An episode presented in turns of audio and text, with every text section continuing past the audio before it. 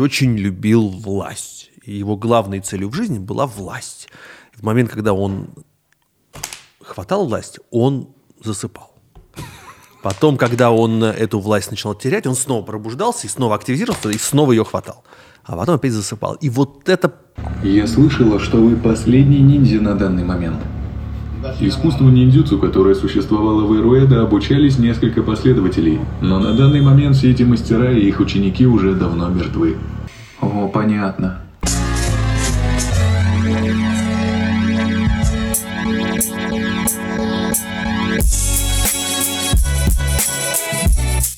С вами Куджи опять. После последнего выпуска расскажу историю. Мне пишет Александр Незлобин в последнем выпуске. После последнего выпуска мне пишет Александр Незлобин, говорит, а вы не хотите пригласить Мишу Зыгоря к себе в гости. Я говорю, конечно, хотим. Ты даже но... заговорил его голосом сейчас. А, да? да я специально. Я говорю, конечно, хотим, но у нас нет связи. И он организовал нам сегодняшнего нашего потрясающего гостя, которого мы ждали. Потому что мы с Андреем знакомы лет 10, наверное, да? Сейчас. Так вы знакомы? Натурально 10. Ну, конечно. Вы знакомы? 10 конечно, лет. Да. Почему ты не вел переговоры, Андрей?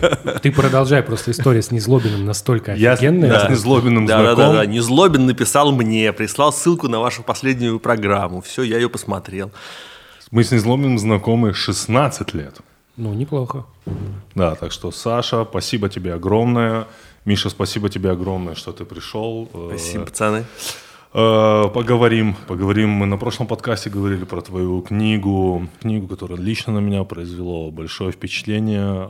Э, тем более я вложил симметрию относительно от твоей книги и относительно того, что сейчас происходит. Я сказал, что мне сразу начали сыпать. Да, вот ты загнул, конечно, загнул. Да, нормально. Конечно, ну, конечно. Не, не, ну слушай, слушай. По сравнению с тем, что происходит сейчас, тогда прям мрак.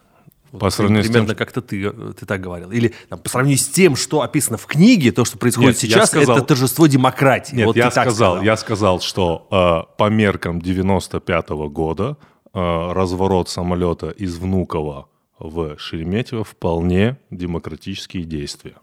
Ну, что, конечно, прям мощнейший перегиб. Нет, не так. Ну, знаешь, а, а, если накладывать 96-й год, давай так, 96-й на сегодняшний, это президентские выборы, когда во второй тур выходит Путин и Навальный, все телеканалы ожесточенно мочат Навального, и во втором туре Путин выигрывает. Но, блин, перед этим все-таки случается вот этот первый тур – а потом еще второй тур, где, э. где они и как бы и Навального зарегистрировали, все такое. Но ты проводишь, него, ты проводишь прямо... И он перед этим еще выиграл э, думские выборы. Поэтому про торжество демократии вот тут вот, знаешь... Но смотри, тут же... Вот на, есть... на другой планете пока Сейчас, находится. сейчас, сейчас я отвечу. Да, Давай ты. Андрей. Давай, давай. Сейчас я отвечу. Сейчас я тоже отвечу. Очень... Э, мы когда это обсуждали, тут разговор был скорее про другое. Здесь э, всегда же интересно узнать, откуда растут ноги, да? У того, как это работает. Потому что это же как жизнь устроена. Многие люди не задумываются, что вот если ты к чему-то привык, к какому-то действию, да, потому что у тебя в голове просто это все не вмещается, ты это действие совершаешь и продолжаешь совершать, и так появляются привычки или какие-то еще вещи. Вот и хотелось узнать, как так получилось, что вот эта система сложилась такой, которая нас, ну, сложилась в том виде, в котором она сложилась. И поиск этого ответа как будто бы следует начинать именно там – да, именно в этом месте произошло, произошло какое-то важное изменение, которое вот э, между вот 93-м и 96-м, которое все определило. Как будто это была какая-то вот сингулярные три года, которые все поменяли. То есть, условно, 91-92 кардинально отличаются от 97-98. Это были разные страны с разными людьми у, у власти. И Понятно же, что в любой молодой стране да, бес, бесполезно апеллировать к авторитетам, ну, потому что вот из этого всегда это все сваливается в цирк, потому что ну, мы кому будем апеллировать? У нас же большой выбор. Мы можем там к Владимиру Красносолнышко, можем там, я не знаю, к Иосифу Сталину, к Александру Второму, да, выбирай, пожалуйста, любого. Вот, потому что страна молодая, она у тебя вот сложилась позавчера, а ты живешь в сегодня. Вот. И поэтому вопрос был исключительно про это, что в целом читаешь, э, глядя на то, что делалось, что описано в этой книге, глядя на то, что делалось в 90-е, разворот, он очень логичный. Такой типа, ну да, ну, как бы, ну да. А там же просто за это время еще много чего произошло. Фильм вышел, вот, анти-Навального, где женщина ходит и рассматривает э, его просто виллу, которую он снимал. Говорит, виллы. Я думаю, ну, сейчас. А там, типа, комната там 20 квадратных метров, например. И ты такой, типа, М, понятно. Ну, в представлении человека это вилла. Я просто на меня, на меня невероятное впечатление произвела глава, когда коммунисты пошли штурмовать Первый канал. И тогда он назывался ОРТ. Угу. Когда Эрн сказал Зюганову, не надо вам о, президенты, что там, царь три, три раза не возвращается, угу. что такое. Да-да-да. Ну, ну, разве ты не хочешь сказать, что То это... есть ты понимаешь, это, ну, давай по-простому. То есть Давай. ты, ты начал сразу, ты почему-то, э, знаешь, обычно со мной в эту игру играют, и я всячески отмазываюсь от, да. того, от того, чтобы да. э, вестись. А сейчас наоборот, я буду с другой стороны, я буду э, тебе набрасывать параллели. Угу. А, ну, смотри, это как бы Любовь Соболь, Георгий Албуров и Алексей Навальный приезжают в Останкино, поднимаются к Константину Эрнсту и обсуждают он их пустит в эфир или нет. Он, он им говорит, ну, на час пущу. Они говорят, нет, нам нужно на два. Он говорит, нет, ну, на час. Они говорят, нет, на два. Ах, так не пустишь, тогда уйдем. И хлопают дверью. Ну, вот просто сейчас, такая история. Просто сейчас коммунисты как будто бы сидят там, а к ним приходят демократы. То есть все наоборот поменялось. Mm. Я вот про это говорю, что да. вот просто местами так тык, но в целом действия одинаковые. Нет, я могу сейчас а, начать бродить вот чуть-чуть а, Давай, в, в ту говор... сторону, куда, куда ты сказал, про то, что а, а, тот ли этот момент, когда все пошло не так, не-не-не, а, вот, не подожди, тот, подожди, подожди, подожди. А, так на или... что мы ориентируемся так сейчас? Так или не ага. так, это вот так, так себе разговор. Я как-то рассказывал, что я совершенно случайно, так бывает в Википедии, оказался на странице, посвященной э, Монголии, стал читать много про Монголию. И выяснилось, что у Монголии история до 96 -го года очень была похожа на нашу. Только в Монголии коммуниста выбрали. И штука стоит в том, что ничего не произошло. Да? Не было вот того, что обещали, возврата обратно к коммунистической Монголии, КПРФ, там, КП... я не знаю, что у них в Монголии, да, вот, что у них там потом были совершенно иного рода проблемы, да, и они эти проблемы прошли, и так страна как-то вот через там, ну, там 20 лет условно стало постепенно расти, как-то у них там рост и все такое. Я просто к тому, что... Ты понимаешь, нельзя же накладывать одну страну на другую, потому что, ну, блин, ну, ну там, вот а, давай еще была Польша, и там, и там еще вот давай вообще так, вот еще серьезнее сегодня, все случилось. Сегодня в этом подкасте можно все. Мы можем сравнивать чего угодно, с чего... Я, э, мы можем сравнивать что угодно с чем угодно. Отлично. Я сравнил с Монголией. С чем ты предлагаешь сравнить? С Польшей? С Польшей. С какой? Ну, в какой, в какой, какой промежуток? С, ну, ну, вообще, а, давай. Речью Посполитой. Давай, Нет, отлично. А, в том же, в 95-м году, это у меня в книжке есть как раз, там да. а, в 95-м году проигрывает Лех Валенса и выигрывает Квасневский. И, собственно, в тот момент все же с этим и сравнивали. Потому что, ну, ничего страшного. В Польше победил бывший коммунист, и, в общем, ну, действительно, это такой самый яркий пример того, что если коммунисты возвращаются, то, в общем, норм. А, можно ли вот из сегодняшнего дня, там, то есть мы не знаем, что было бы с Польшей, если бы, если бы Валенса выиграл во второй раз, но как бы сегодняшние власти в Польше это, ну, как бы совсем не самая классная демократическая власть, это какие-то лютые, uh, упоротые националисты, да, которые прямо, ну, то есть... Uh, но при этом они дают политическое убежище людям из Белоруссии. Ну, это, знаешь, Одно это, не что... говори, это не говорит а. о, об их моральных качествах. Это okay. говорит о том, что они не любят Лукашенко. Если, а, если они Понял. молодцы а, уже только за то, что они не любят Лукашенко, ну да, в этом молодцы. Так-то у нас тоже этот скрывается-то, Сноуден, в России. Да, кстати. Вот. Просто в Польше же это там типа отменяют аборты, там такой типа суровый возврат. У них же тоже скрепы, но только католические. Да-да-да, там все... Только гораздо, и гораздо жестче, чем у нас, потому что их много католиков, и они такие, типа, давайте, все отменим. Также мне очень понравилась глава в книге, где ты описывал, э, я условно назову это, как возродилось обратно совкадрочерство. Э, благодаря пе- проекту «Старые песни о главном», да, это Ну, называлось? не благодаря, но там вот с этого все началось, да. Сначала потихонечку ты начинаешь слушать, как, как Алена Апина поет э, песни Клавдии А вот как ты Шульженко. думаешь, а потом ты втягиваешься, не знаю. Вот так вот это так и работало? Или это просто вот, ну, случайно совпало? Ну, вот это потому что же э, хочется иногда сказать, что это вот э, благодаря старым песням о главном Я, ну, все ну, это конечно, потянулось не- конечно, назад. ни хрена не, не благодаря. А, мне кажется, это, ну, смотри, это такие вещи очень легко использовать. Они, Из них ничего не вырастает. Но если у тебя, то есть для этого нужна какая-то, а, ну, давай переведем это все на какое-то человеческое. А, Если ты, у тебя есть как бы два пути в жизни, ты можешь, а, м, не знаю, приучать себя к ЗОЖу, а можешь при- а, не приучать себя к ЗОЖу и скатываться в беспробудное пьянство. Ам, Если ты по телевизору видишь, как ам, люди пьют, это телевизор заставляет тебя скатываться в беспробудное пьянство или нет? Ну, как бы нет, он не виноват. Это ты просто смотришь и позволяешь себе то, что, а, то, что тебе проще. Проще а, не ходить в спортзал, проще а, бухать, потому что, ну, как бы никаких усилий не нужно. Это а, скатывание... Алкоголизм в глазах смотрящего, вот что ты говоришь, да? Ну, наверное. То есть, м, эта дорожка, она для людей, которые уже пошли по ней, она очень притягательна.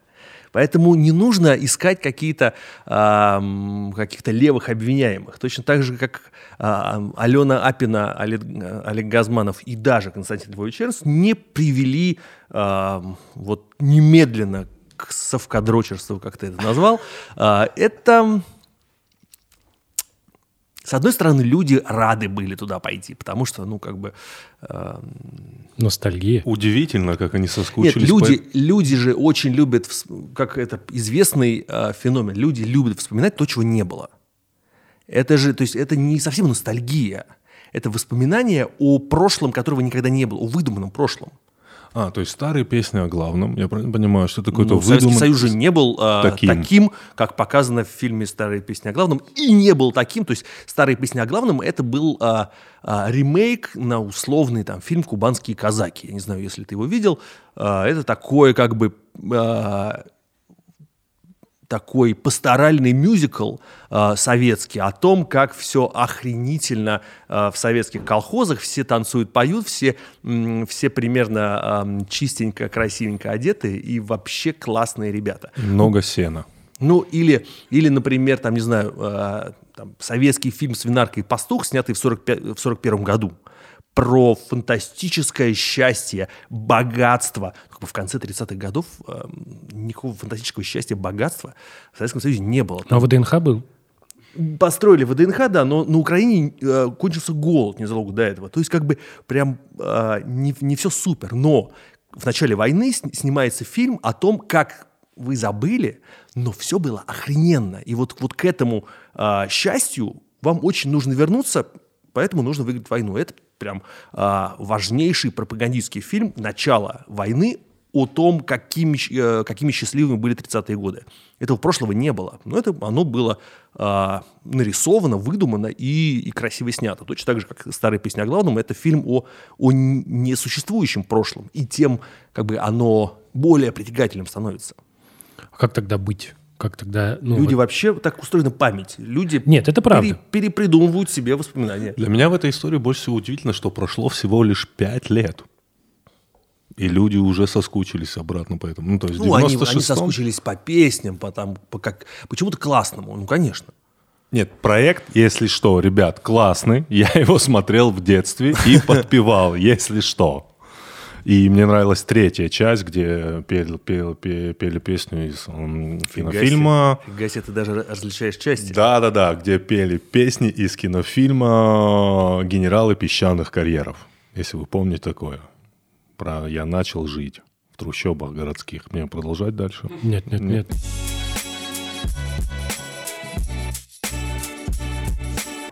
Итак, у нас сегодня рекламная интеграция от Яндекс Практику. У меня есть такая история, у меня подруга одна очень любила путешествовать, любила в прошедшем времени.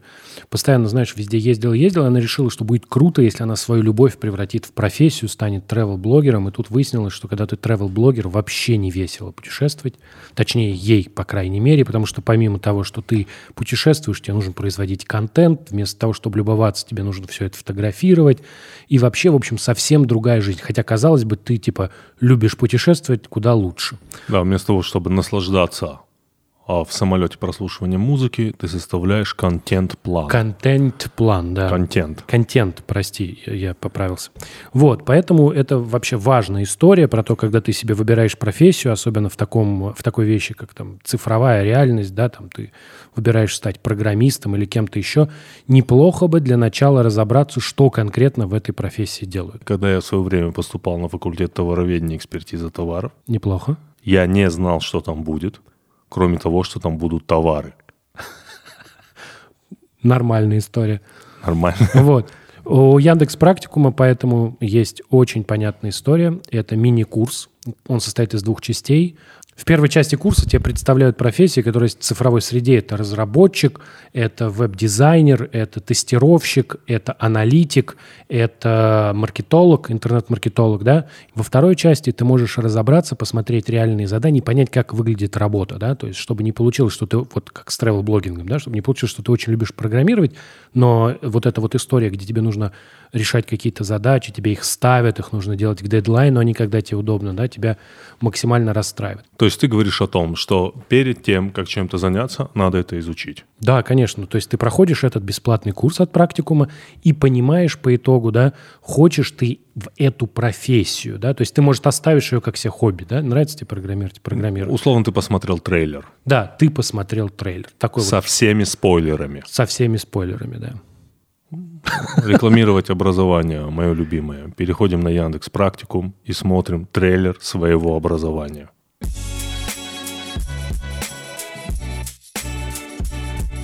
Это забавная мысль, что людям нравится вспоминать прошлое, которого никогда не было. И то, что ну, удалось капитализироваться на этой мечте, это понятно. Но забавно, и это тебе не кажется, что в этом есть какая-то ирония, да? Что капитализировались не коммунисты, ну, то есть, как вот у тебя есть коммунистическая партия Российской Федерации, она же КПРФ. Ну, как бы кажется, что это должен был быть их козырь. То есть они такие типа, вот мы вас сейчас, вы нас, а мы вам вот этот вот чудесный мир с танцующими э, колхозницами в белых блузах вернем. Да? А оказалось, оказалось, что этот миф перекочевал на другую сторону, как говорит Тимур, и все просто поменялось. Как они-то этот момент упустили? Почему так получилось в 90-е? Почему в 90-е они в 96-м вот их как бы сделали, ну, по сути, да, была проделана большая работа, чтобы их превратить в маргиналов, да, ну, то есть как бы у тебя коммунистическая партия Российской Федерации довольно долго существовала в таком режиме, что это, э, ну, там, без обид, партия старых бабок, да, ну, то есть старые бабки. Тут, к сожалению, ну, ну, как тебе сказать, так оно и было. Что если бы, если бы на них работало несколько, ну, хотя бы каких-то бодрых э, творческих единиц, которые бы смогли э, капитализировать э, выдуманные воспоминания о совке в их пользу, то, наверное, у них бы тоже что-то получалось. Но, э, ну, нет, как бы...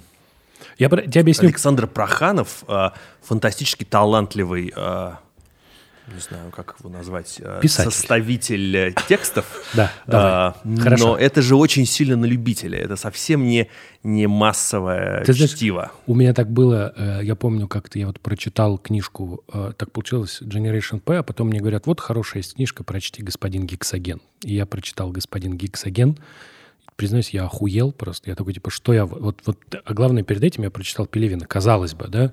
Вот, То типа, есть, как бы, уже ничто тебя да. не удивит. А я такой, типа, это вот, ну, а ты просто, это же потрясающая книга, ты ее раскрываешь, она рассыпается на отдельные абзацы, каждый сам по себе прекрасный, да, вот, удивительный, но они вместе не собираются, и главное, в голове остается какой-то странный мусор. Ты так и не понял, что тебе хотел сказать автор, но он многозначительно молчит, знаешь, угу. вот как тебе что-то прогнали, телегу, такие, и тебе такой, ну да, наверное, да, все так. Вот это забавно. Не, ну, то есть, а, если, если сформулировать вопрос, почему коммунисты за все это время ни разу не произвели ничего э, чтобы Произвели стать какой-то какой-то значительной политической, политической силой, ну, как бы ты знаешь, э, это то, что называется, они его нечаянно нагуляли, он у них как бы э, от грязи сам и зародился, а потом они так, сука, испугались, что он у них есть, что немедленно Это было забавно, э, кстати. его выкинули Нет, в окно. так и было, понимаешь? А, он, да. он такой дал интервью Дудю, и все таки о, о, ты нормальный же чувак. И все таки так, не-не-не-не-не-не, у него, не-не-не-не-не, он плохой. Это не плохой. мы, да, это не это мы. не мы, да, и он потом Ну, сейчас брил так, ну, так происходило, ну, так с ними происходило все, э, сколько, 30 уже лет Я просто- существования. Просто скажу, почему мы тебе-то задаем эти вопросы. Потому Давай. что в России же писатели же больше, чем писатели, как ты понимаешь. К нам Глуховский приходил, он тоже от этого от- от- отмазывался. Он говорит, не-не-не, я пишу типа легкие книжки, я хочу быть успешным писателем, чтобы книжки продавались, но это типа ты не властен над этим, да, Россия так устроена, если ты в России писатель, да, то ты типа рука судьбы, да, ты пророк Господень, хочешь ты этого или нет. Вот, так, так получается. Только ты стал писателем, все. Ну, Белинского Знаешь, же- я в такие моменты представляю себе визитную карточку, как я напечатаю Михаил Зыгорь, пророк Господень. Нет. Нет, нет. Михаил перебор. Зыгорь – пророк. Перебор. Пророк, просто пророк. Нормально. Вот. Это в каком-то фильме было, типа, что визитная карточка, а ты, говорит, правда Бог? И он дает карточку, написано Бог. Ну, вот. Это Брюс Всемогущий. Вот, по-моему, это было в фильм. Брюсе. Мне я- кажется, я это не- Морган не. Фриман, да? Да, вот, вот что-то такое было. И вот, и поэтому ну, жизнь так устроена. Э, Честно скажу, э, когда я читал, я несколько раз расстраивался. Там есть пару моментов, от которых мне действительно было больно. Это когда плакала журналистка, это... Вообще мой герой, мой герой, это Минкин. Это мой герой. Вот реально, когда вот Прости, что я сейчас, Да. я, как, я тебя перебью, но что я очень люблю, это когда мне рассказывают а, впечатления от разных героев. И вот, вот ровно про Минкина так вышло, что я слышал там от трех людей а, такое, какая сука, а? Вот я никогда не знал, что Минкин такая сука. И еще от, от- от некоторых, ну, вот самый крутой чувак, это Минкин. Вот ровно про него я прям несколько таких супер противоположных. Потому что- И это меня очень радует. Потому что он самый непосредственный во всей этой истории. Самый. Но он мой герой. Но э, когда ты работал над ней, скажи, я, я, я честно в нескольких местах сильно расстроился просто. Ну, я расстраивался. Такой, блин, почему Из-за так? того, что сюжет так повернулся. Да, из-за того, что сюжет так поворачивался, а особенно вот эти моменты, когда за Ельцином ездил пул журналистов. Я, к сожалению, не помню, как там основную ж- м, девушку журналистка фамилия. Татьяна Малкина. Да, была, Татьяна да. Малкина, да, когда она плакала, когда она говорила свои эмоции. Скажи, когда ты сам работал над этим, какие ты чувства испытывал? Не Плакал ли я? Не, не плакал ли ты? Была ли у тебя легкая, может быть, какой-то... Депрессия, депрессия. Ну, было ли депрессия тебе это- тяжело? Ну да, хорошо, не депрессия клинич- в клиническом смысле, а вот ты не было такого, что ты, значит, собрал материал и такой, такой такую страну просрали, и такой, не буду писать эту книгу.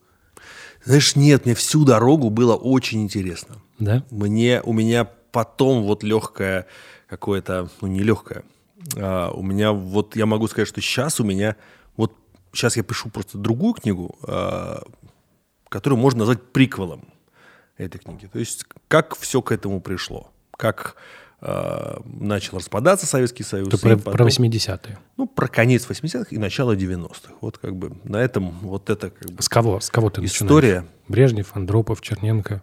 Не, ну это уже как бы С Горбачевым. руля будет уже Горбачев с самого начала, да. Там никакого, никакого Брежнева не будет. Но там, опять-таки, я вот тут в еще меньшей степени я буду, я не собираюсь фок- фокусироваться на Горбачеве. То есть, как я не хочу книжку про совсем, видишь, не отвечаю на этот вопрос. Не-не-не, но я- это, но и хрен с ним. Но и- Ам, я не хочу фокусироваться на, э, на Горбачева, на Горбачеве, потому что мне кажется всегда, что это очень какой-то неправильный э, угол зрения, Да, что конечно. руководитель страны все как бы пришел, все порешал, за нас все решил, и мы такие типа а, э, этот просрал страну, этот поднял страну с колен, этот э, молодец, этот ну как бы нет, там как минимум э, их было несколько.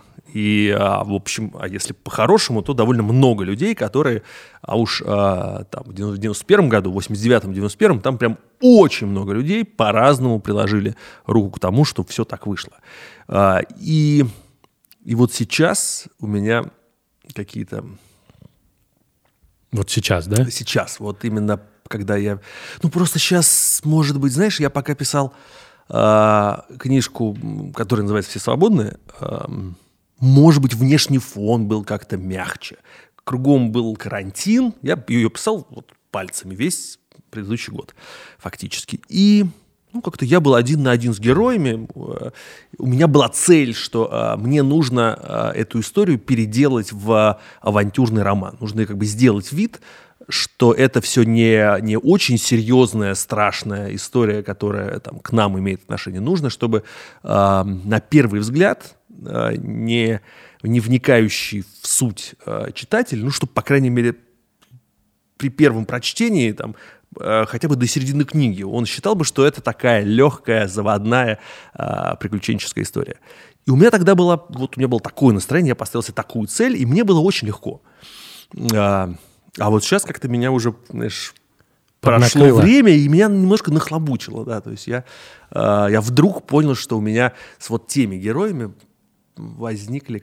Ну, может быть, от того, что я э, очень мне сейчас приходится куда больше говорить о тех героях, э, с разными читателями, которые прочитали книгу и которые мне высказывают свои э, у кого-то позитивные, у кого-то не позитивные. Но вот сейчас я по-другому отношусь к тому, что я, что я написал. Я не понимаю не позитивное мнение про любую книгу. Это как вообще? Не, ну, герои обиделись, например. А, у меня герои есть, обиделись. У меня есть, а, например, все, не, несколько героев, которые, а, которые обиделись на да. Нет, нет, Сколько я... раз тебе было смешно за все это время? Потому что я несколько раз посмеялся, особенно с персонажа э, под никнеймом генерал Рогозин. Ну, знаешь, нет, конечно, у меня были моменты, когда не то что смешно, у меня были моменты, когда я, я понимал, что я дальше должен делать, и я э, а, ну, то есть, когда ты работаешь, работаешь, и ты вскакиваешь, и я вскакиваю, начинаю бегать по квартире, потому что я понял, что дальше, и у меня как бы все сху... То есть, mm-hmm. когда я, например, а, нашел, а, ну, то есть, я в какой-то момент понял, что я должен найти карту ретроградных Меркуриев за, как она выглядит. за 96 год. Нет, как ну, просто выглядит, понять, понять в как, какие дни, да, какие... То есть, я должен был понять, с каким материалом он имел дело, и наложить вот, э, вот этот календарь на календарь политических событий. И тогда, может быть, у меня как бы все начнет срастаться. И когда я это э, наложил, и я как бы я понял, почему вот как бы... Это, это просто сюр. Это, это у меня был такой момент. Да. Ну, можно не рассказывать, пусть читатели прочитают, но я расскажу другую историю. Я нашел статью, читаю ее, ну, как так получилось, там, читаю статью, и она начинается, что вот, значит, а, как-то Путин спросил Линк, Ли Кван Ю, да, вот этого. Типа, как вы вот так вот сделали, что у вас там так все хорошо работает, да, в вашем этом? В Сингапуре. Да. В Сингапуре. И он говорит, у нас на самом деле, говорит, есть э, типа очень понятная штука, мы набираем э, руководителей, руководителей по тесту. У нас есть тест, там толстая книжка, там 700 вопросов. Мы, они проходят ряд психологических тестов, поэтому, поэтому они такие успешные. Путин говорит, ну, а поделитесь с нами. И вот дальше там написано, что они не хотели делиться, и вот, значит, они их выписали, приехали. Путин говорит, давайте таким образом найдем мне преемника. И они начинают искать, туда ездят люди. Ты что рассказываешь? Я читаю статью. Это анекдот. А, я читаю статью. Да? Я Давай. читаю статью. Ездят туда люди, и я думаю, блин, крутая история, крутая история. Вот. Я понял, что что-то не так, когда они, когда в статье дошли до того места, что одно из заданий было управление енотами. Ну, то есть надо было показать свою, свои лидерские качества на трех енотах, кажется, если я не ошибаюсь. Я подумал, хуйня, смотрю 1 апреля статья. Но вот, понимаешь, я до самого конца думал такой, не, ну такое могло быть. Не, ну точно могло быть. Да, ну, знаешь, ты... я думаю, что из енота могло быть. я тоже понимаю, я, что... я, бы, я бы даже в этот момент не почувствовал подвоха, потому что как бы и такое я встречал. Да. Вот, я просто вот к этой истории про ретроградный Меркурий я вспомнил, когда про Тимура ее рассказывал. Ну вообще скажи, вот э, я, я рассказывал такую историю, мы когда готовились, что вот э, на фермах, э, где э, выводят цыплят, да, нужны же типа куры, они бывают кур-несушки, бройлерные куры, да, а цыплята не нужны, ну, эти, угу. как его, петушки. Да, и петушков обычно, ну, там машина для уничтожения петушков. Это, она вот так просто их перемалывает. Но суть стоит в том, что стоят люди, и они вручную отбирают петушков. Вот. Потому что это сложно сделать, и люди набивают руку, потому что если взять неподготовленного человека, даже подготовленного биолога и дать ему цыплят, то он будет долго выяснять, петушок это или курица. А люди, набив руку, начинают прям ну, угадывать, видеть. Не знаю, ну, как бы набили руку, сформулировать так. У тебя нет такого, что ты очень разобрался в истории, а теперь ты смотришь на современный, такой, о, такое вот было, или о, вот, вот сейчас будет вот так, ты набил руку, знаешь? Ну, блин, понимаешь, ну это же, на, мне кажется, наоборот, я э, выработал иммунитет какой-то. У меня есть ан- антитела к, к соблазну э, все время э, клеить ярлыки на лоб. То есть, знаешь, э, когда очень много разной э, хрени в голове у тебя, то есть у меня э, помимо вот того, что ты рассказал, помимо петушков и курочек из отечественной истории, у меня еще очень много всяких монголий, всякой Монголии и прочих стран. Я 10 лет работал в газете «Коммерсант» международным обозревателем. У угу. меня как бы одно время, я помню, я, я наспор, э, например, соревновался с какими-то коллегами, там, э, с, э, Сможет ли кто-нибудь назвать больше нынешних там африканских президентов, чем я? И там типа я, я помню всех. Ну, типа, а, а теперь давайте пойдем по министрам иностранных дел.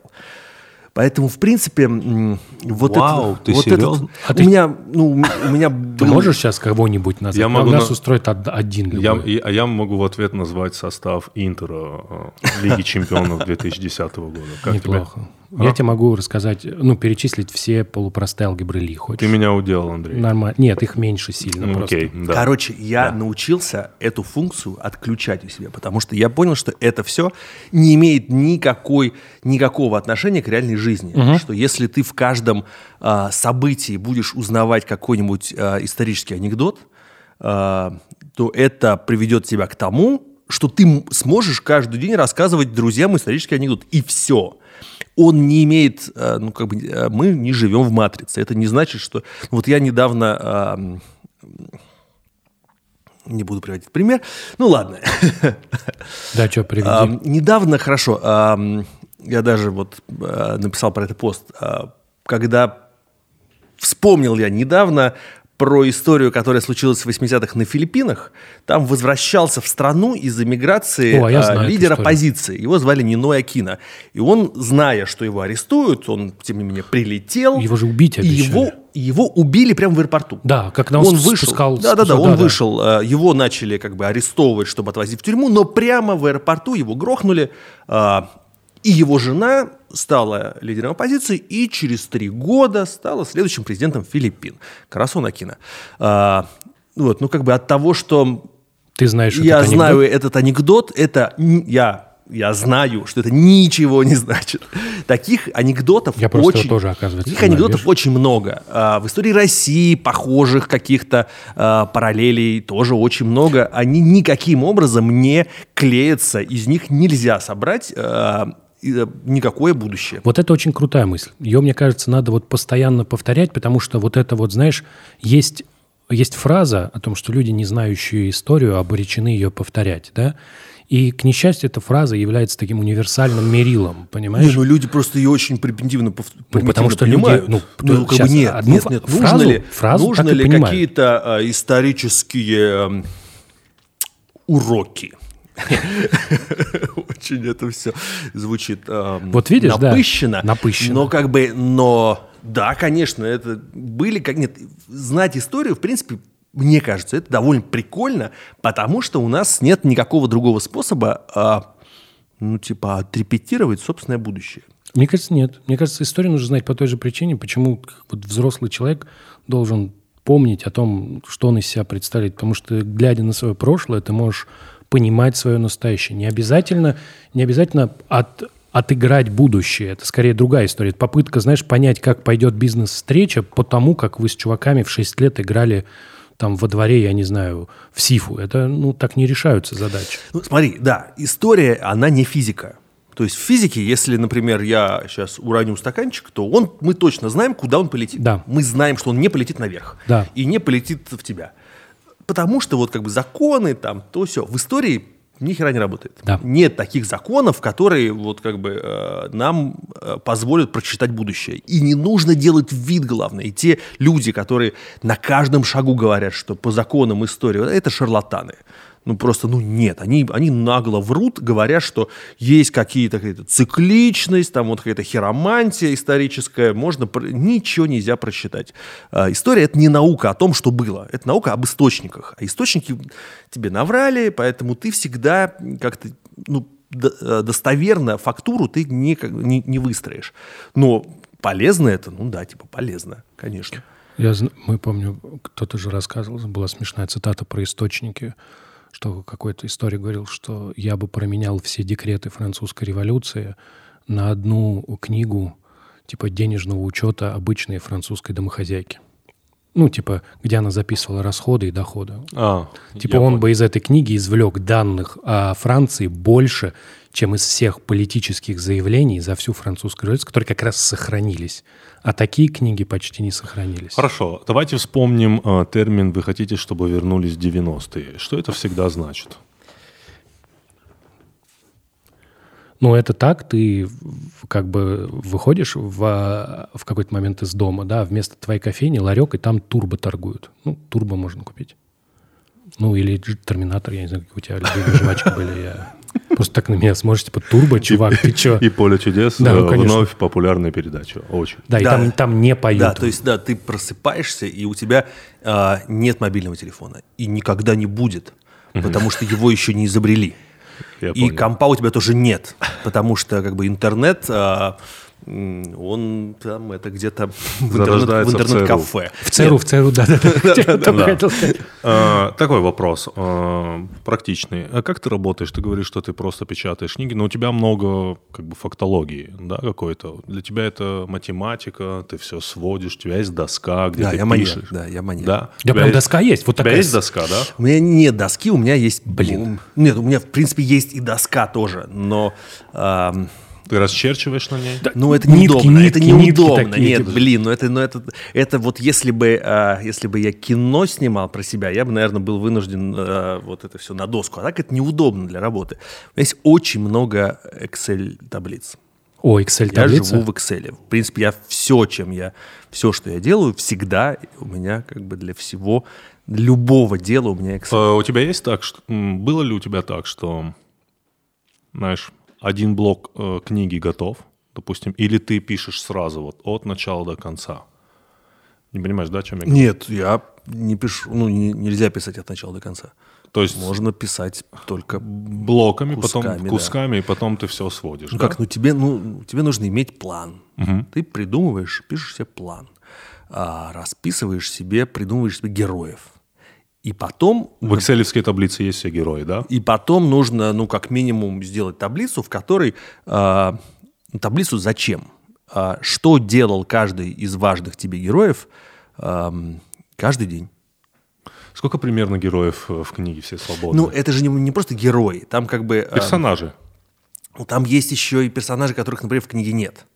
да, к которым Ну, ты там, типа, а, отсылаешься. там, какие, да, а, что происходило в этот момент в Америке, а что, какие были популярные песни, а что происходило, как, ам, как в футболе было. То есть это, вот этот контекст тоже, тоже важен, чтобы там, типа, а какие концерты были в это, в это время в Москве? Какие фильмы выходили? То есть ты У должен... тебя есть все эти Ну, шпаргалки. нужно, нужно при этом, ка- да? то есть и это как бы по каждому дню. Ну или, например, там типа, а что делал президент Ельцин каждый день э, 95 и 96 года?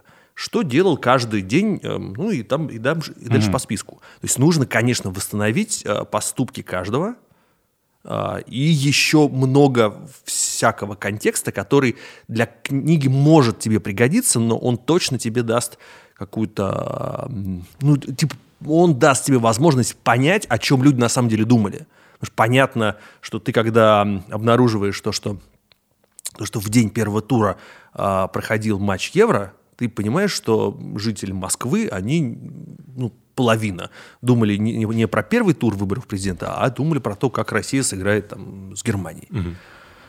В первый тур был матч Евро с участием России. Да, а скажи, тоже, тоже такой же вопрос, как я как комик, когда тоже пишу, у меня много материала не входит. А У тебя много материала не вошло? Ну, представь себе, ну, процентов 99, наверное, Да, не да. входит. Ну, Не конечно. входит, да? Да, это... То есть сперва это огромная аналитическая работа, и потом ты ее сужаешь, и из этого... Не, тебе не нужно ее сужать. Ты как бы ты чувствуешь, что из этого тебе пригодится.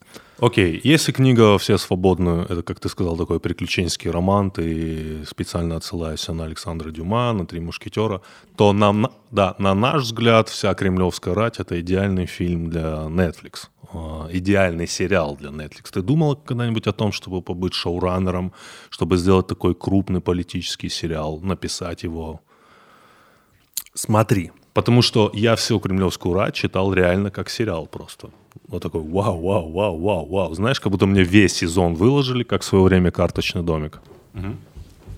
А, Прости, ты подумай пока над ответом. Вот это, на самом деле, то, что Михаил описал, это идеальный сетап для игры. Вот потому что он сейчас рассказал, можно было охрененную РПГ про 90-е сделать.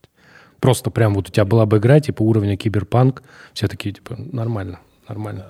ну, то есть, если что, у меня уже все готово. Да, да. Ну, так, про фильм. А, во-первых, Сериал. во-первых, Се- а, да, сериал, сериал, да, да, по да, конечно. книге «Все свободны» уже как бы точно будет. Потому что а, вот е- ты начал с а, э, Кре- Кремлевской рати, а я начну с, другой, с другого конца. Сериал по книге «Все свободны» будет, и я буду его шоураннером, и тут как бы вот это все происходит. Я уже знаю, кто будет режиссером, и прямо вот работа Потрясающая началась. новость. Работа началась А, на он- платформе Кинопоиск. Он выйдет вот прям... Как, как только мы его снимем. Пока что мы... Окей. Окей. Но мне почему-то казалось, что именно... Продолжаю. Давай. Продолжаю. А, параллельно с этим уже в такой в куда более продвинутой, наверное, стадии работа над сериалом The Empire Must Die. И он будет не у нас, он будет на, на западной платформе, и у меня там есть американский соавтор, с которым мы как бы шоу раним вот тот се- сериал. Съемки не начались, но тоже я думаю, что все будет... А, Кремлевская я рать. продал права, ну, то есть я продал опцион на экранизацию, а, на то, чтобы а, на основании книги «Вся Кремлевская рать» был снят сериал. А- И тут, вот тут как раз это тот момент, когда а, ситуация немного вышла из-под моего контроля, потому что я продал человеку, ко- про которого я подумал, что типа классно, если там все получится, то прям я буду очень рад. И я не знаю, что сейчас происходит. Окей. И почему я подумал про кремлевскую рать? Потому что у меня ощущение, что вся кремлевская рать почему очень хорошо подходит под такой э, сериал, там, 12 эпизодов по 50 минут, потому что у меня ощущение, как будто он полностью происходит в костюмах и в, пи- и в кабинетах. Как будто вся твоя книга, она полностью вез, только в кабинетах, и только люди в костюмах разговаривают. И мне казалось, что это легко воспроизвести. Я Ну, просто- понимаешь, такая кабинетная драма. На самом деле, я же Тимуру говорил, что я «Кремлевскую рать» ну, не смог читать. У меня как-то вот не срослось. А перед встречей я решил долистать, и я сейчас параллельно смотрю «Корону», ну, и я прям вот согласен с Тимуром. То есть это прям... Ты смотрел же? Корона же очень скучный сериал. Просто я Чё? прям очень скучный сериал. Ну, каш, Я согласен. катастрофа. Я- я не смог Так, так, смотреть. так, Я пацаны, не смог давайте. смотреть. То, что у вас я нет... не смог первый сезон, что и вы потом не начал, понимаете потом начал сериалах? четвертый. Хорошо. И потом специально я посмотрел, наверное, три серии четвертого и повесился. Скажи, Я скажи, тебе скажу, подожди, нет. Твой топ лучших политических сериалов. Как Давай. «Корона», «Карточный домик» и, И? не знаю, что-нибудь еще. Ну, третий. А, с этим, с Зеленским. Э. Слуга народа. Слуга Да, народа. «Слуга Ты- народа». А. Дай я подумаю. Сейчас. Просто давай, давай, подумай. Лучший, Я на- люблю... Да, давай. лучший, на мой взгляд, это «Босс» сериал.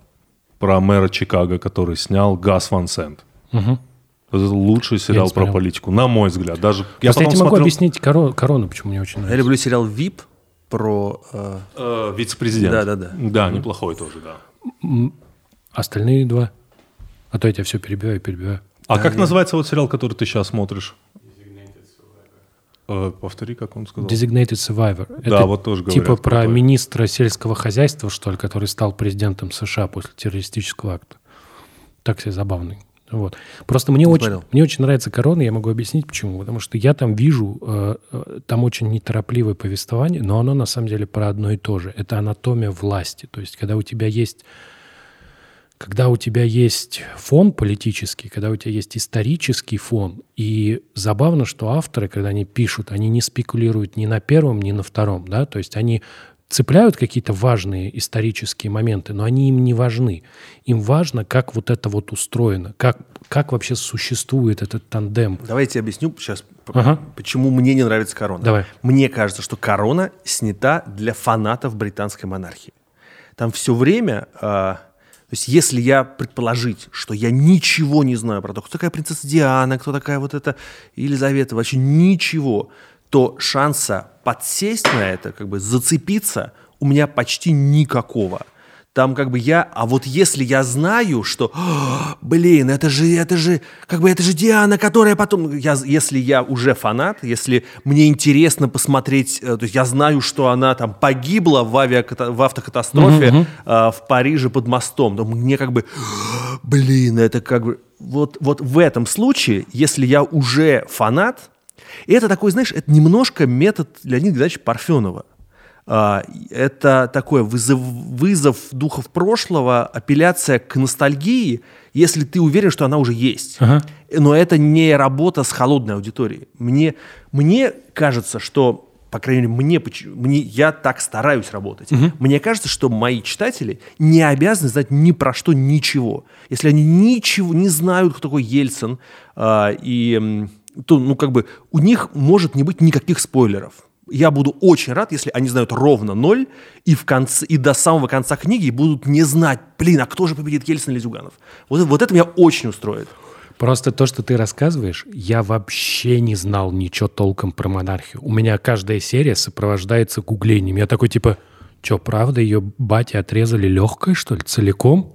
Ни хрена Нет, себе. Ну, ну... Типа, принц встречался сначала со старшей сестрой Дианы, а потом пересел на младшую? Да вы что, серьезно? Не, ну а что в этом такого? Не знаю. Я тебе скажу, что вот мне очень нравится вот это ощущение, вот э, что люди пытаются разобраться вот как будто в сути, как это работает. Что заставляет одних людей подчиняться другим? Что в современном мире представляет собой власть? Потому что власть там очень специальная. Она как будто такая, знаешь, абстрактная, с одной Но стороны. Там же нет никакой власти, понимаешь? Вот это, а, вот, вот это... эта королевская семья, она, это ее история, это же не про власть. Это, это такой Кардашьянс. Только, ну, как бы это реаль, как бы воссозданное реалити-шоу про вот этих чув... Они чуваков очень скучные для Кардашьянс, понимаешь? Ну, Они да, же, да, да, она очень же, скучная. Да, ну королева максимально скучный персонаж. Она угу. любит в жизни одну единственную вещь – лошадей. Она за угу. ними ухаживает. Все. Мы ее видим, когда она типа ухаживает за лошадьми или там принимает премьер-министра, или там ездит в своем этом. Это же очень интересно. Это ты смотришь, когда вот у тебя взяли историю, вот ее разгребли, и у тебя прям есть вот это вот ощущение. Ты абсолютно прав, что ты смотришь, ты думаешь, ну а почему так? Почему вот не произойдет какого-то щелчка, британцы не проснутся завтра и скажут, а зачем нам вообще королева? Вот она нам зачем нужна? Какая от нее польза? Да? И они сами прекрасно понимают, что их положение ровно такое. Если вдруг британцы скажут, а зачем нам королева? Я потерял у тебя были два соседних предложения, там было «это очень скучно», «это очень интересно». Я вот, вот между ними должно было Нет, что-то произойти. скучная, скучная. Я сказал, королева ну, да. очень скучная, сама да. по себе как человек. Я говорю, угу. но все вместе, это же очень интересная история. Слушай, ну там же вообще нет интриг. Не знаю, да. Вообще вот, нет. Вот вообще нет Это интриги. очень круто. Я прям... Ты серьезно? Вообще? Я просто с таким удовольствием смотрю. Я смотрел серию про портрет Уинстона Черчилля. Я в конце у меня прям, я такой, ну как же так, как же так? Это же был такой портрет. И в конце говорят, и Уинстон Черчилль до конца своей жизни рисовал этот пруд. И ты такой, типа, ну не может быть. Я, кстати, «Карточный домик» перестал смотреть ровно с момента, когда в него выстрелили. Я перестал смотреть, когда он стал президентом. Нет, потому а что я... я думаю, все, он всего... Ну, как бы вот было очень интересно смотреть, как Андервуд добивается то, что... Я, честно говоря, тоже. Да? Да. Ну, потому что ты такой, типа, вот он зашел, постучал вот так, поэтому я такой, так, все, ну, дальше уже... При том, что мне, мне, мне нравился карточный домик, я считаю, что это очень классно все сделано, но, ну, не знаю, ну, нет, он классно сделан, просто это, ну, это фэнтези. То есть, как бы это не имеет никакого отношения да, к ну, тому, конечно. как происходит какая-либо политика в, на планете Земля. Это очень классная хорошо сделанное фэнтези. Мне очень нравилось, но просто дальше э, продолжать. Просто э, если бы это смотреть было я- в, в мире «Властелина колец», это бы шоу называлось «Жизнь орков». Да не, ну они же все еще и симпатичные. поэтому Да, конечно. ну, Норм. Тогда «Жизнь эльфов», я не знаю, эльфы тоже мерзкие в Ну. «Властелин колец». Смотри, ты когда вот, эм, мы сейчас вот про это как-то затронули, вот ты когда писал книгу, вот встречались вот эти вот, знаешь, давай, нет, э, задам с другого конца этот вопрос. Я когда по историю России изучал, я ее изучал в школе, там всегда было такое ощущение, что вот в какой-то момент могло бы быть пиздато, но повернули не туда. И вот это вот ощущение, оно довольно часто сопровождает чтение учебника по истории России. Вот. И я понимаю, почему ну, там потом люди создают вот эти все рассказы про попаданцев, да, где человек переместился в прошлое, спас всех, и типа Россия великая э, страна. Вот. э, королева мира. Вот. И вот эти вот исторические развилки, когда ты думаешь, что вот если бы здесь повернули в другую сторону, было бы совсем по-другому. Вот э, ты прям вот натыкался на них? Было такое, что ты Мне думаешь, кажется, блин, ты знаешь, я вот про это примерно написал книжку такую толстую, которая, наз- которая называется «Империя должна умереть». А, вот и там как раз мне было важно, ну потому что есть как бы а, поверье, что такое на- народное, что существует судьба России, Да, да, и что да, как да, бы на роду написано страдать. было вот так вот. И не было другого выхода. Еще монголо-татарская ига предопределила революцию 17 года. И это меня, у меня начинают трястись руки, когда я, я слышу про вот это, что да, линия жизни России привела к Ленину. И вот... а. Поэтому мне было важно а, расписать, что, ну, как бы, э, ну, не каждый день, если, но, по крайней мере, очень часто были моменты, когда, когда вот могло пойти так, а могло пойти так. И все в целом а, много раз было в руках конкретных людей, там, групп людей. И таких точек, ну, прям огромное множество. Обидно же, да? Ой, ты знаешь, чудовищно. Чудовищно, Я прям да? вот, вот если а, говорить, когда я расстраивался больше всего, пока я писал «Империю», я, ну, не плакал, но, но как бы у меня, у меня были моменты, когда я такой... Но, но я, в принципе, я заставлял себя, то есть мне, мне было важно обращать особенное внимание на такие, на такие моменты. И там, если я где-то... э, то есть я, в принципе, люблю писать про, про не случившееся будущее. Про какие-то... Я люблю писать про, про проигравших. Я- мне кажется, очень важно, есть мантра про то, что история пишется победителями. Какого хрена она пишется победителями? Ну, как бы нам же нужно знать про тех, кто были до нас. Как бы, а кто сказал, что мы победители? Нам важно знать не, то, не только, что победители делали, но и что проигравшие тоже. Потому что разные, мы можем оказаться и теми, и семи, и, и по-разному. Очень интересно, о чем мечтали проигравшие, о какие у них были планы. Да и у победителей тоже, как правило, были не, те планы. То есть Ленин же не планировал, вот, вот как вот это все случилось. Ну, поэтому я все время много усилий затрачиваю, чтобы там, а, понять, какие были планы в какой момент. Что люди хотели, о чем они, когда мечтали, и как это по ходу менялось. Эту, эту развилку пролетели, теперь мечтаем о следующем. Там это, да, это ужасно обидно. Каждый раз, когда ты понимаешь, ты читаешь какой-то вот этот а, виш-лист, виш-лист 13 года или там какой-нибудь 17-го, 905-го и так. Ну, то же самое с, с 90-ми. Там как бы, ну, там чем, чем позднее, тем э, тяжелее виш-листы, но тоже это же все время... эм, Э, И сколько ты писал «Империю»? Империю я писал довольно быстро. То есть, если, если говорить про вот пальцами, я писал два года. Два года. Но и материалов ты собирал тоже где-то два года. Ну, да? я... Ну, смотри, с империей было легко, потому что я почти все время этим занимался. Это был такой мой почти full тайм А, серьезно? да? Ну, я... У меня был такой период, я решил э, на пару лет э, выпасть из, из реальности 2015 года. А. Мне все это... Можно ли сказать, что ты выработал свой какой-то определенный стиль такой? Э, Что ты очень много будешь, что ты и в дальнейшем будешь описывать историю России вот таким простым языком, понятным всем. Ну, мне сейчас это нравится. Я, я не могу там, подписаться, что я... Но мне сейчас кажется это это важно, мне это очень интересно.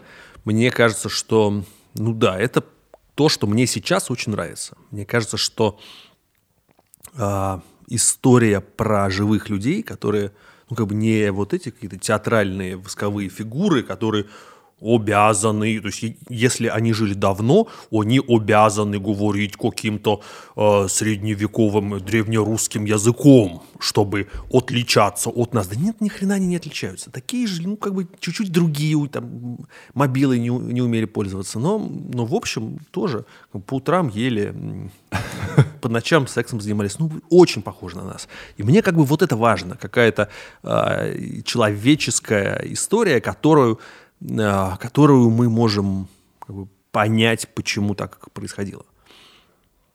Вот на сейчас это, конечно, моя такая главная цель в, ну, не в жизни, но на в, в ближайшее время. Мы тут размышляли, когда был 2 э, февраля суд на Алексеем Навальным, э, что там был такой момент, что суд удаляется на два часа. Мы сразу придумали фильм, который должен начинаться двухчасовой, э, который должен называться «Двухчасовой перерыв». В своих книгах очень много описывается моментов, которые, наверное, длятся час, но ты с нескольких сторон это так описываешь, ну, то есть, как будто кажется, что это не час вот происходят все эти решения, да, какие-то звонки. Вот как ты примерно представлял двухчасовой перерыв вот во время суда Алексея Навального? Вот как бы как, как, как писатель, как да. писатель, вот как бы как бы ты его вот сделал? То есть там были, как ты думаешь, звонки какие-то, дын-дын, какие-то какое-то движение, какая-то суета в разных местах? То есть судья заходит такая, значит, наливает себе что-то, чаю или наоборот Понимаешь, садится. у меня в чем проблема? Да. В чем у меня проблема? Есть а, я зачем-то решил, что я пишу нонфикшн. Как бы я, вот если я буду когда писать, например, про вот этот двухчасовой перерыв, угу. я не могу придумать, э, хотя очень хочется, наверное, придумать можно намного, ну, то есть для этого ничего не нужно. Можно сейчас можем втроем сесть и, и накидать несколько разных версий, чтобы она там, чтобы было прикольно, чтобы она делала. Но я же, блин, так не могу у меня, мне нужно будет там позвонить 25 разным людям э, э. и, и попытаться из них... Э, и они тоже ничего не знают, но они будут выдавать мне какие-то свои догадки или слухи, и я их буду долго сопоставлять. То есть у меня довольно хреновый метод работы. Я я стараюсь ничего не выдумывать. То есть я ничего не, вы, я не, не, не могу ничего выдумывать. Я должен как-то, если я должен написать про то, что судья делал два часа, я должен как-то э, ч- себя... через ее знакомых ну, или по- через понятно... ее незнакомых вычислить это. Да, я говорю, понятное дело, что это ну, не, не обязательно будет так, как было на самом деле, но, по крайней мере, мотивация должна быть хотя бы получить историю, которая подкреплена какими-то там вот... Да, но и при этом есть еще... журналистский При этом подход. есть еще другие люди. И очень интересно же, то есть как бы, а, если ты описываешь два часа, у тебя эти два часа проживают а, любые другие герои. Интересно не только то, что, то есть, может быть, мы никогда не узнаем, что она делала те два часа, у нас есть другие люди. У нас мы можем сфокусироваться на любых других героях. А, как в их жизни прошли да, эти, эти, эти два часа. То есть и... ты, ты примерно так и пишешь диалоги, да? То есть ты все узнаешь? Я не пишу диалоги никогда. Я диалоги всегда... Пересказываешь. Копипастом, знаешь. А, вот как окей. бы я... Э, не знаю, поговорил с Анатолием Чубайсом, и он мне э, по ролям, там, знаешь, меняя голос, пересказал свой диалог с Борисом Ельциным. Я вот как бы, как он мне рассказал, так я его и, и копипастнул. Я не придумываю, то есть и особенно, мне кажется, в книге «Все свободны» это заметно, потому что они все матерятся. Я, я сохранил, слава богу, наконец-то я дошел до, до вот этой роскоши, что я э, уговорил их всех сохранить те слова, которые они употребляли, когда мне это пересказывали, потому что ну, это было сложно. Там, убедить их, то, что ну, там, может быть, мы для книги как-то поприличнее все-таки это все. Нет, нет, давайте, вот мы не будем писать «раздолбал». Вот как... Не, не, не, знаешь, такой, ну, давай вот, э, типа, что за хуйня заменим на месье? Что же здесь произошло все-таки? Да, да, да, да. Но а, из-за этого книга, это, книжку запаяли в в, в полиэтилен. полиэтилен, написали 18+. Ну, сейчас но, же но я решил, что, ну, я решил, что это та страшная цена, которую я должен заплатить за, за сохранение языка времени. Нет лучше маркетингового хода, чем запаять книжку в полиэтилен, конечно. конечно. То есть, потому что дети такие, ой, что же там внутри? Я никогда не буду это открывать. Никогда. Так и работает. Э, Я просто хотел еще один вопрос задать. Можно? Давай, давай. Э, смотри, мне просто он в голову-то пришел вчера только. Смотри, а была вот какая-то вещь, э, я просто как-то подумал про суть творчества. Давай так, я посмотрел на Netflix фильм. Угу. Он называется Behind the Wire или что-то как-то так. Вот. Или Outside, Outside the Wire. Вот. Фильм начинается так, что, значит, сидит пилот дрона, вот, и на земле идет бой. Значит, два раненых солдата и 38 солдат американцев их, значит, прижали огнем, и тут подъезжает грузовик, у которого, внутри которого, судя по всему, ну, типа, ракетная установка. То есть сейчас она откроется и всех э, э солдат положит. И пилот дрона, он так жует чипсы и говорит, чуваки, ну, надо взорвать машину. Тот говорит, нельзя, там рядом наши, вот двое лежат ранены, их нельзя, ну, они будут убиты взрывом. Тот говорит, ну, у вас 38, а лежит только двое. И взрывает машину. Вот. И его за это, значит, отправляют э, туда, а там действие происходит в будущем. Там на в Восточной Европе гражданская война, судя по всему, на территории Украины, там так и написано. Вот. И дальше это такой фильм, где вот там э, главный герой для себя открывает войну, потому что с дрона все смотрится немножко по-другому. И, в общем, он так вот, фильм так собран, что мне он очень понравился. Потому что там в конце есть нетривиальный ход, там, конечно, немножко фантастики, роботы. Вот. И я стал читать рецензии американских журналистов, ну, американцев, ну, что они там пишут про это. Я понял, что никто не увидел в фильме, что увидел я, да? Потому что в фильме победили американцы, и это как бы плохо. Они всю дорогу отрицательные персонажи. То есть это вот та история, где робот, робот, созданный американцами, хотел жахнуть ядерной ракетой по Америке, потому что он говорит, что это единственный способ остановить производство таких, как я. То есть должна возникнуть ситуация, когда решат, нет, хватит производить умных роботов, они типа вот такие плохие. Вот. И я подумал, что, блин, как же вы все не заметили, что вы плохие в этом фильме. Ну, прям вот это видно. Фильм просто снят... Ну, в принципе, это как бы для американского кино, кино это нормально. Вот, просто ну, фильм есть, снят... там это, Фрэнсис Форд Коппола снял «Апокалипсис сегодня», знаешь, все как фильмы, давно. Я тоже хотел сказать, что все фильмы по вьетнамскому это, в принципе, это просто нормально. ужас. Нет, так вот, они там как бы такие говорят, ну, типа, скучный фильмец. Ты такой, как же, ну, там, вы же, вы же там вообще. Я говорю, вот, а было какое-то такое, что ты прям крутую вещь для себя в книге придумал, а потом ее никто не заметил, или все-таки поняли ее ровно наоборот? Вот. Я если, если вопрос в том, из-за чего мне обидно было. Да, вот именно это. А, мне бывает, ну это не знаю, это я просто по предыдущей своей как бы родной профессии я журналист, ага. и мне как бы, когда я вот это все собираю из это, хожу по лесу, собираю вот эти бесчисленные грибочки, а потом просеиваю вот это. Мне кажется, что я, а, то есть не, не то, что мне кажется, я знаю, что я пока собирал книжку, я набрал очень много охренительной фактуры.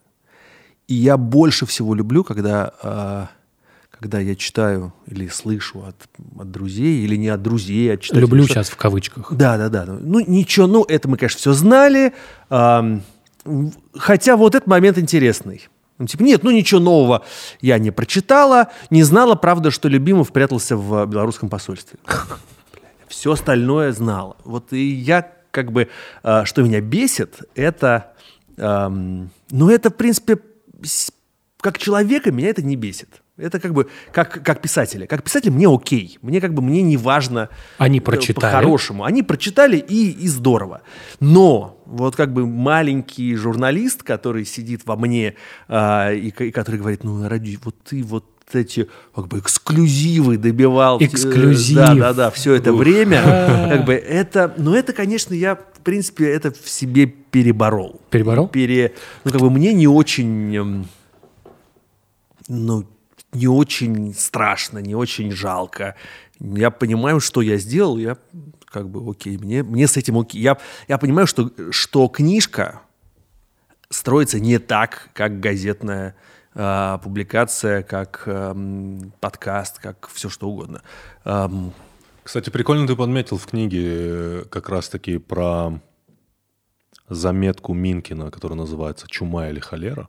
Ты прикольно там подметил, что для того времени эта заметка была не свойственна, потому что она была похожа очень на Facebook публикацию или как будто бы пост в лайв-журнале. И поэтому никто это нигде не хотел... э, Печатать? Печатать, да. И, А кто был чума? А кто холера? по-моему, кто? Ельцин я, чума? думаю, я думаю, что Ельцин холера, а Зюганов, Зюганов чума. чума. Да. Да, Зюганов чума, да. Да. Ну, то есть там как бы, там по логике, что более смертельно, и вот, Они то, вот, как-то- то, вот то Зюганов. А, Ну, понятно. вот мне прикольно по- понравилась характеристика этого. Тогда чума что, должна что это как бы пост, типичный пост для Фейсбука, который тогда был абсолютно не характерен. Для этого я подумал, вау, как изменилась журналистика. То есть э, столь- столько, столько платформ для высказывания своего мнения. Ну, типа, смысла-то больше не стало, как будто. Почему нет? Не, ну как, ну, ну источников-то а, того, что почитать, стало больше. Больше. Да, нет, вот же совсем недавно же у Чубайса как раз была какая-то удивительная перепалка в Фейсбуке с кем-то, которая прям была... Ходорковским. С Ходорковским, точно. И ты такой, типа, о, нормально, живая история, там обсуждают конкрет- конкретную вещь. Да, это правда. Э, э, Да, хорошо, хорошо. А, Тут Андрей затрагивал вопрос идеологии в прошлом году. Да. Андрей, а В ну-ка. прошлом подкасте. В прошлом подкасте, да. А, а ну-ка, типа, а что А, ну-ка-то? тут- тут- да. А? Мы хотим тебя спросить, как, как, как должна быть устроена правильная идеология в текущей России?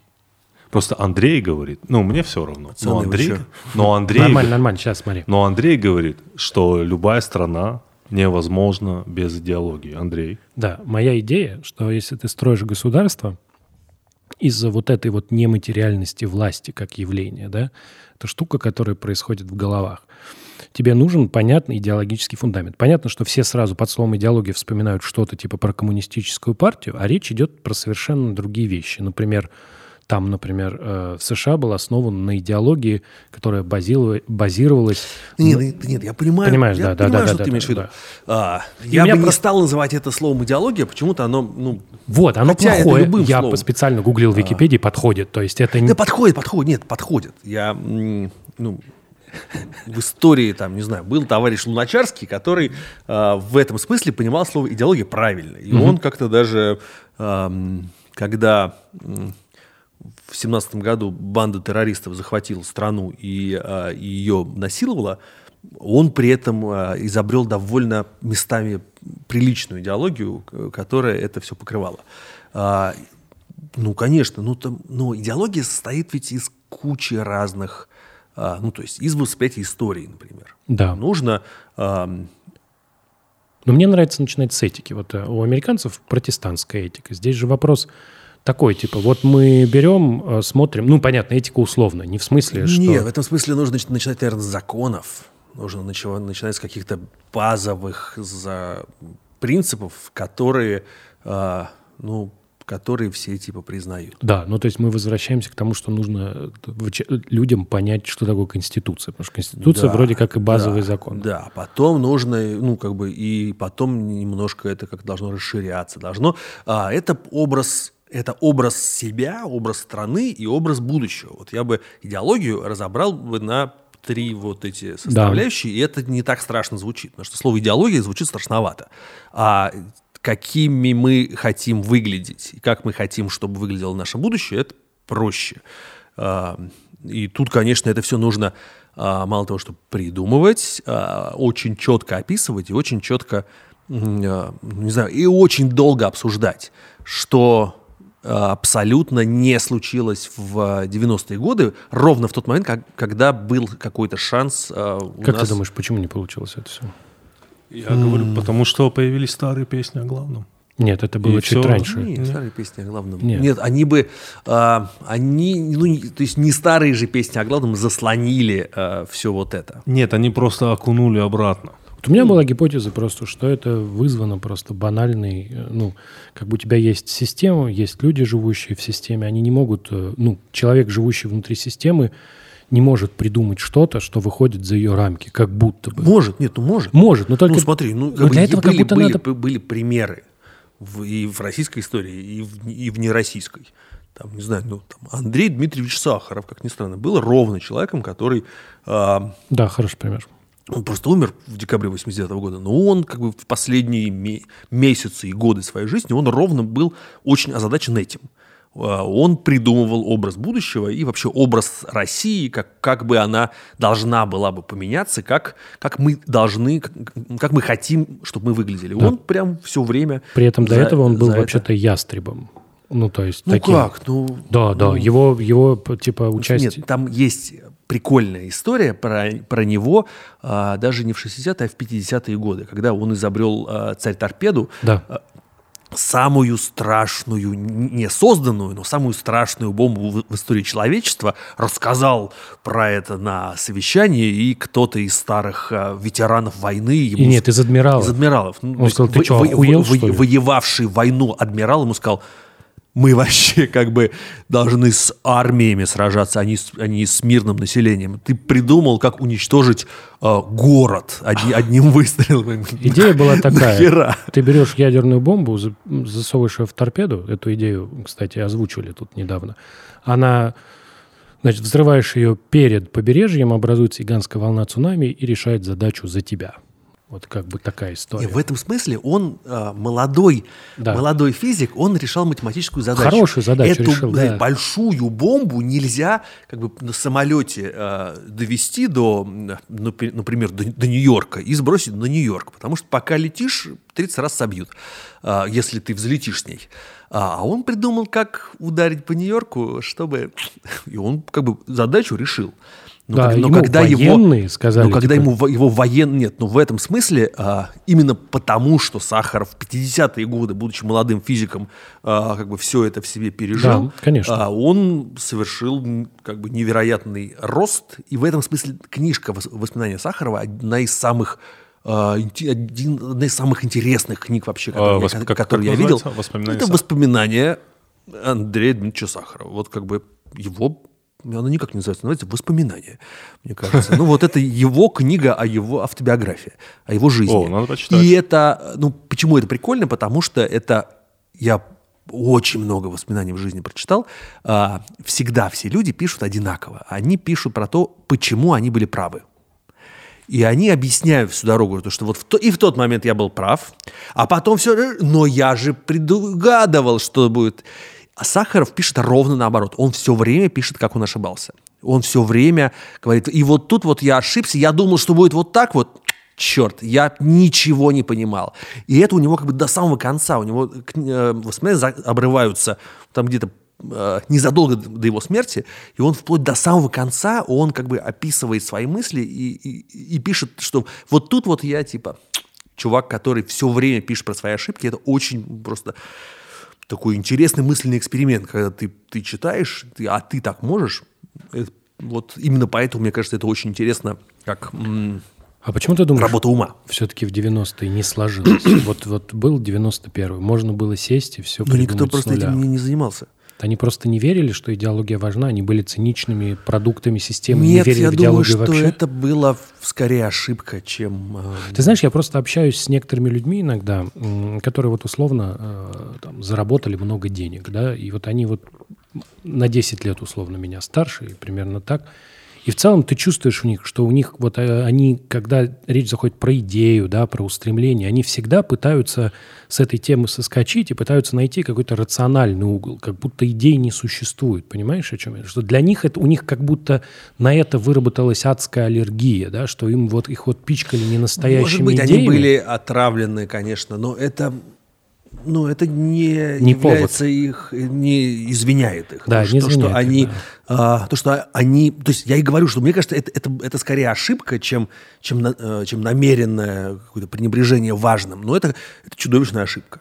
То есть, и... да, да, должны были быть отцы-основатели, а получилось группа Конечно, товарищей. должны были быть отцы-основатели, а Борис Николаевич ни хера не стал отцом-основателем, к сожалению. И вот, мне кажется, главное проблема а, его как исторической фигуры, что он, ну вот один из э, из моих собеседников, с которым я разговаривал, пока писал книжку, угу. был, он использовал такой классный образ, что Борис Николаевич очень любил власть. И его главной целью в жизни была власть. В момент, когда он хватал власть, он засыпал. Потом, когда он эту власть начал терять, он снова пробуждался и снова активизировался, и снова ее хватал. А потом опять засыпал. И вот это, ну, как бы это не я придумал, не, а, неплохо но мне кажется, это политику. довольно, довольно адский образ, потому что, ну, конечно же, в этом смысле там 92 год а, и экономические реформы, которые э, колбасят всю страну, но, в общем, но никакой э, дискуссии, там, ценностной дискуссии, вообще ни, никакой э, ценностной жизни не происходит в стране. Э, и на самом деле вот сейчас, если, если почитать, там, не знаю, что пишут или что говорят, что писал про это, например, Гайдар, и что говорят товарищи Гайдара. Они говорят, ну, вот совершили мы большую ошибку, что не объяснили, в чем суть наших реформ, что мне тоже кажется довольно странным. То есть, ну что, не объяс... вы это называете не объяснили? То есть, как бы ошибка в том, что не объяснили. То есть, вы были во всем правы, только вот не объяснили. Ну, это ты такой шел-шел, тебя начинают пиздить, а потом такой, о, кстати... Это, это, это во благо. Это наркоз. Да.